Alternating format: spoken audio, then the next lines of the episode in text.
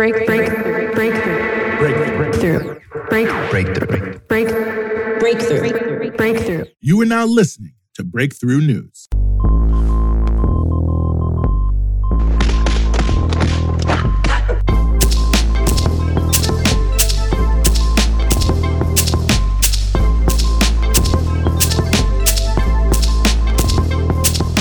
It's 5 p.m.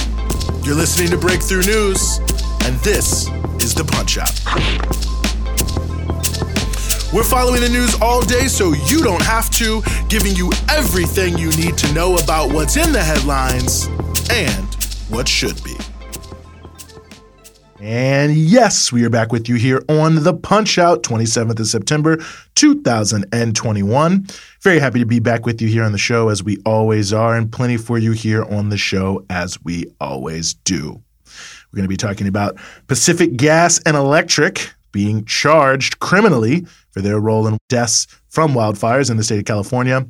We're also going to be talking about the just recently passed, it was this past weekend anniversary of the murder of 43 students in Ayotzinapa, Mexico, and what's happening with the investigation into their case. But before we get to either of those two very important stories, we want to start with the eviction crisis, which is already upon us.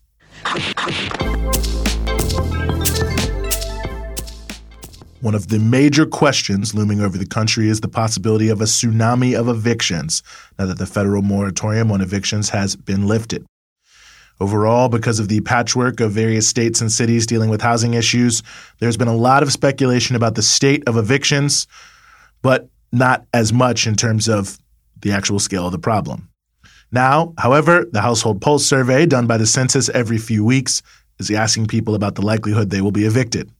Long story short, about 3.2 million people told the Census Bureau they were very likely or somewhat likely to be evicted in the next two months. 3.2 million people. 1.3 million were in the very likely to be evicted category. And again, that's in the next two months. 1.3 million people say they're very likely to be evicted. 3.2 million people either very likely or somewhat likely. And in fact, this may be an undercount because hundreds of thousands of those polled didn't answer the question, and 2.2 million people said they were not very likely to be evicted, which means, of course, there's still a chance. Notably, nearly 250,000 of those who said they were, quote, not very likely to be evicted are three months behind on rent payments. Nearly a million of those, again, those who say they're not very likely to be evicted, are one month behind. So again, 3.2 million people feel like there is at least a decent chance that they will get evicted in the next two months, but clearly there are hundreds of thousands more people out there who are potentially at risk. And this has all become much more controversial because the $46.5 billion in rental aid authorized by Congress seems to be stalled. The program is moving so slowly that the government is predicting, according to Politico, that $16.5 billion will be distributed by the end of this year. That would be only 35% of the funds. In just a few days, a lot of the money that has been allocated actually has to be sent back to the Treasury Department for reallocation from places that are not doing well getting the money out the door to those who are doing a better job getting the money out the door.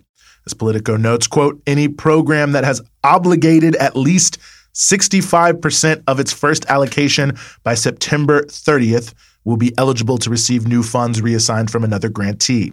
Treasury will announce a minimum expenditure ratio in the forthcoming guidance. To establish the minimum amount of funding, a program must have dispersed to be safe from the recapture process. End quote. And this, of course, means that it will make the impact of the eviction crisis essentially geographical, with wild swings between who gets help and who doesn't. Just amazing, really. One other question is why are people being denied in large numbers? 922,790 people told the Census Bureau they had applied for assistance and been denied. 443,000 of those people, roughly, said that they were very likely to face eviction in the next two months. So, what's really going on there? You may also be interested to know that 1.68 million people living in a household with children are very or somewhat likely to be evicted in the next two months. It's also worth noting that 1.2 million people consider themselves very likely or somewhat likely to lose their home to a foreclosure in the next two months. So, all in all, that's where we are. Nearly four and a half million people are possibly facing eviction or foreclosure over the next two months. And in that time, less than one third of the money meant to help them is set to be distributed. Quite a statement about priorities under capitalism.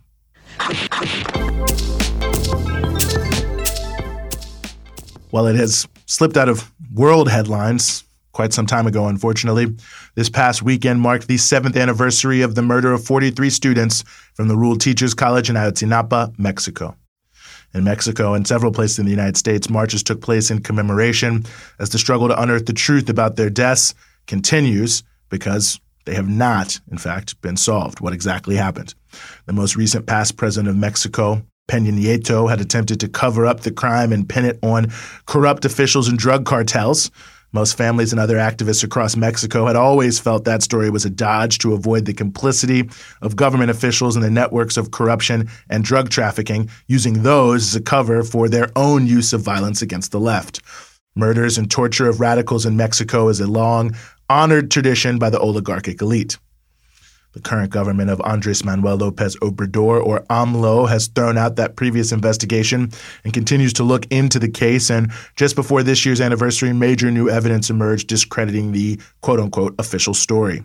The newspaper Milenio revealed videos, over 40 videos, of police torturing suspects to get them to conform to the official story authorities wanted to tell. This comes as the officials investigating the Ayotzinapa case have convinced roughly 20 officers that were involved in the original investigation, which seems to be and appears to be a cover up. They've convinced these 20 or so officers to reveal more evidence about what they know. They are still, however, seeking one of the main key people, and that's Tomas Zerón, who headed up the original investigation that is now being questioned. But he, Zerón, has fled to Israel, where Mexico is trying to extradite him. So far, they have been unsuccessful in those efforts. At this point, it's clear the official story is obviously fake. A forensic team from Argentina has determined that the area where the students' bodies were allegedly dumped and burned did not host a fire at that site that would have been hot enough to even burn the bodies. So, whether it's the confessions or the physical evidence, it's all now been more or less thrown out the window. Whatever the story is, getting the truth plays an important role in Mexico's current political environment.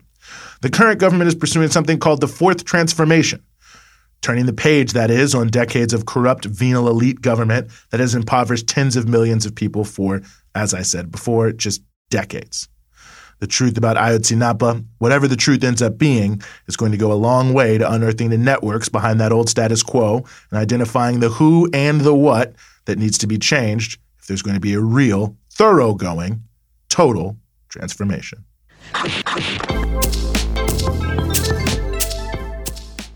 Prosecutors in Northern California, Shasta County to be exact, have charged Pacific Gas and Electric, one of California's largest electric utilities, with manslaughter and felony arson in connection with the deaths of four people related to the Zogg fire of last year, which burned over 50,000 acres and destroyed hundreds of buildings.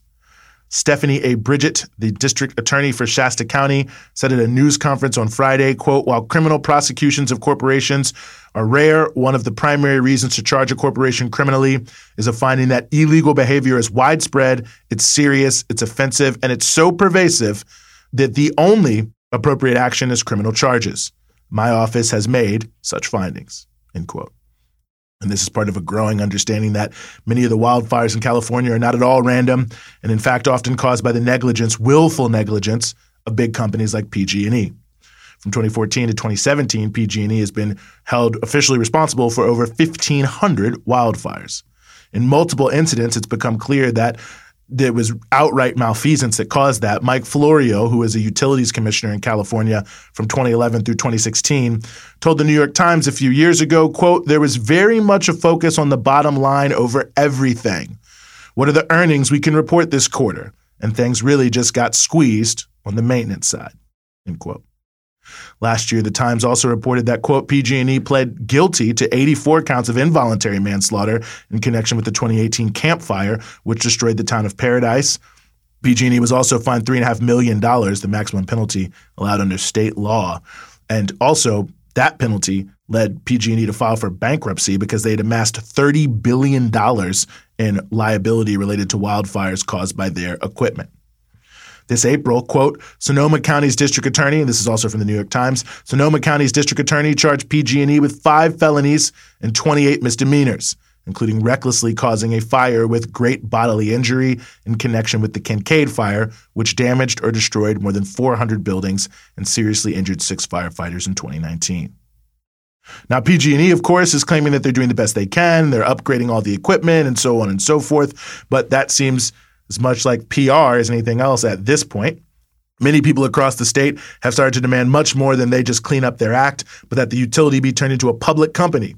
And those people point out that it isn't random PG&E skimped on safety, that it's ultimately the result of the profit motive at work, and that providing critical services like electricity in a sustainable manner can only be done if people, not profit, is central to how a utility is run.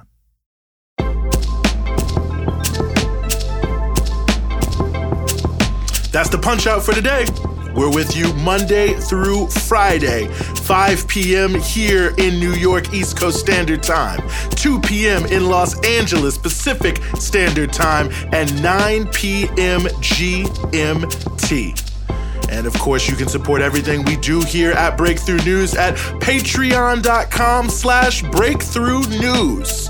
It's your patronage that keeps all of our offerings here at Breakthrough News moving forward. And of course, you can check us out across all your social media platforms Instagram, Twitter, Facebook at BT Newsroom.